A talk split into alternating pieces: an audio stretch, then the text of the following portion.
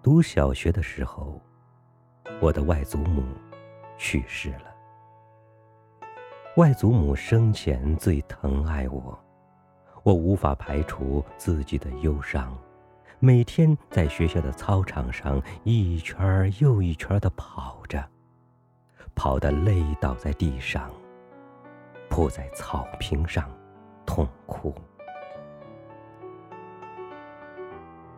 那哀痛的日子，断断续续的持续了很久。爸爸妈妈也不知道如何安慰我。他们知道，与其骗我说外祖母睡着了，还不如对我说实话：外祖母永远不会回来了。什么？是永远不会回来呢？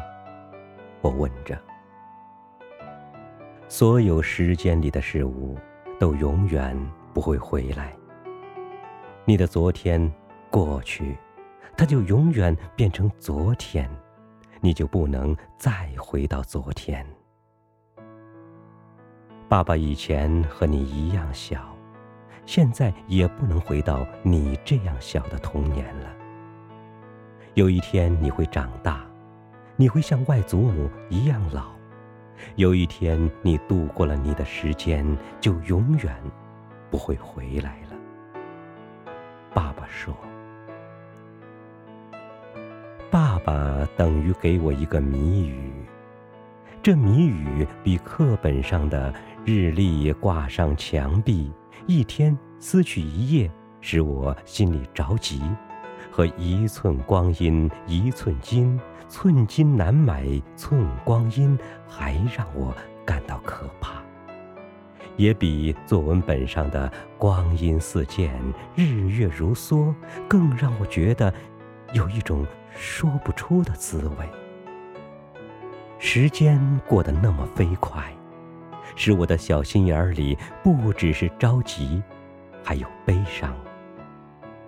有一天，我放学回家，看到太阳快落山了，就下决心说：“我要比太阳更快的回家。”我狂奔回去，站在庭院前喘气的时候，看到太阳还露着半边脸，我高兴地跳跃起来。